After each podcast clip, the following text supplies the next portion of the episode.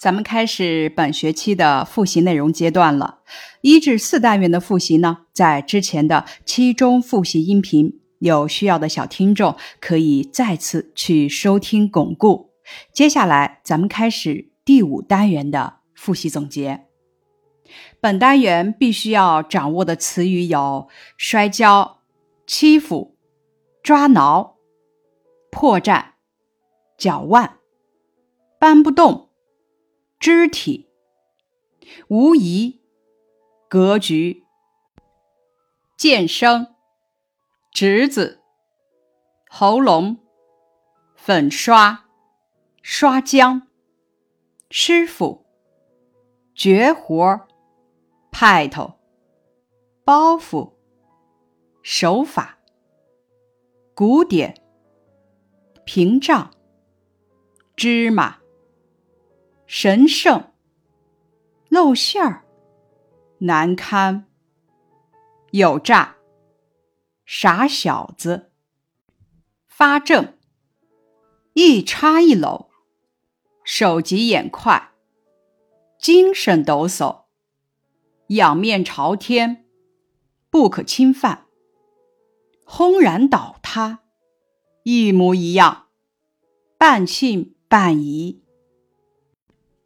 本单元的近义词总结如下：立刻近义词马上，欺负近义词欺凌，破绽近义词漏洞，挺脱近义词结实，计划近义词盘算，威严近义词威武，出色近义词卓越，结实近义词。壮士，问候近义词慰问，穿梭近义词穿行，吩咐近义词嘱咐，登时近义词顿时，规矩近义词规则，派头近义词架势，清脆近义词响亮，搜索近义词搜寻。侵犯近义词侵略，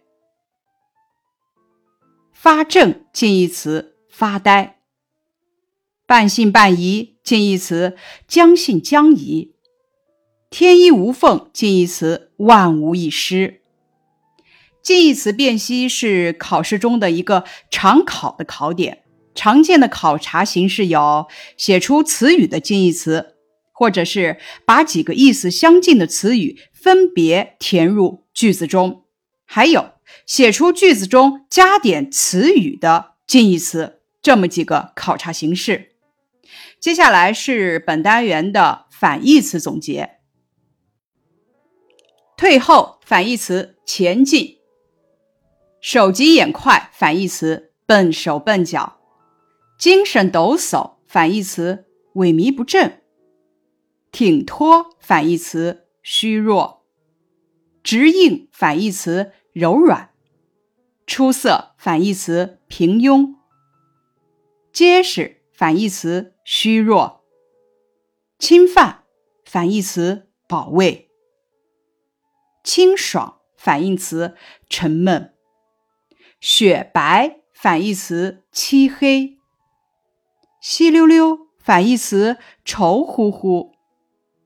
天衣无缝反义词漏洞百出，平平整整反义词坑坑洼洼，一模一样反义词迥然不同。本单元词语归类总结如下：量词部分，一块八，两茎灯草，一屋人，一盏灯，一个规矩，一间屋子。一个小包袱，一身黑衣黑裤，一面雪白的屏障，一袋烟，一碗茶。本单元修饰词总结如下：高等的车夫，铁扇面似的胸，直硬的背，最出色的车夫，四四方方的小包袱，白的透亮，白的清爽。衔接的天衣无缝，不可侵犯的威严，如山般的形象。本单元动词总结如下：使巧劲，下冷绊子，占上风，塌了腰，合了裆，杀好了腰，争得滴溜圆，开开眼泪，伴着鼓点，和着琴音。本单元 A、B、B 式词语：红扑扑，稀溜溜。类似的词语还有软绵绵、硬邦邦、脆生生。本单元四字互为近义词的词语总结如下：手疾眼快。类似的词语还有见多识广、东奔西走、高瞻远瞩。一一式的词语有一模一样。类似的词语还有一心一意、一板一眼、一唱一和。描写人物精神状态的词语有精神抖擞，类似的词语还有气宇轩昂、昂首阔步、容光焕发、斗志昂扬。本单元佳句积累总结：一、动作描写，严建生喉咙里弹响的一进一出，一声不倒一声的总不得断气。还把手从被单里拿出来，伸着两个指头，这是对严建生咽气前的一段描写。严建生病得很重，尽管这样，他还伸出两个手指头，惦记着什么，为下文他的吝啬鬼形象做了铺垫。第二句，只见师傅的手臂悠然摆来，悠然摆去，如同伴着鼓点，和着琴音。每一摆刷，那长长的带浆的毛刷便在墙面啪的清脆一响，极是好听。这些是对刷子里刷墙动作的细致描写，写出了他的娴熟与优雅，透着自信与潇洒，给人的感觉不是在刷墙，而是一位艺术家正在创作一件伟大的作品。本单元外貌描写总结。看着那高等的车夫，他计划着怎样杀进他的腰去，好更显出他的铁扇面似的胸与直硬的背。扭头看看自己的肩，多么宽，多么威严。此处描写了祥子的外貌，从铁扇面似的胸和直硬的背，咱们可以看出祥子的强壮。本单元比喻句总结。啪啪声里，一道道浆衔接的天衣无缝，刷过去的墙面真好比平平整整打开一面雪白的屏障。这句话写出了墙壁被刷子里刷过后的效果，更加衬托出他高超的技艺。第二句，两人把枪和鞭放在门墩上，各自虎身一站，公鸡掐架似的对起阵来。公鸡掐架，形象地写出了两个人虎视眈眈、各不相让的情景。作者运用比喻的修辞手法，刻画出了两个孩子好胜和可爱的儿童形象。本单元考试热点总结：人物描写一组，重点段落常以课内阅读的形式出现；描写方法及对句子的理解，经常以填空的形式出现。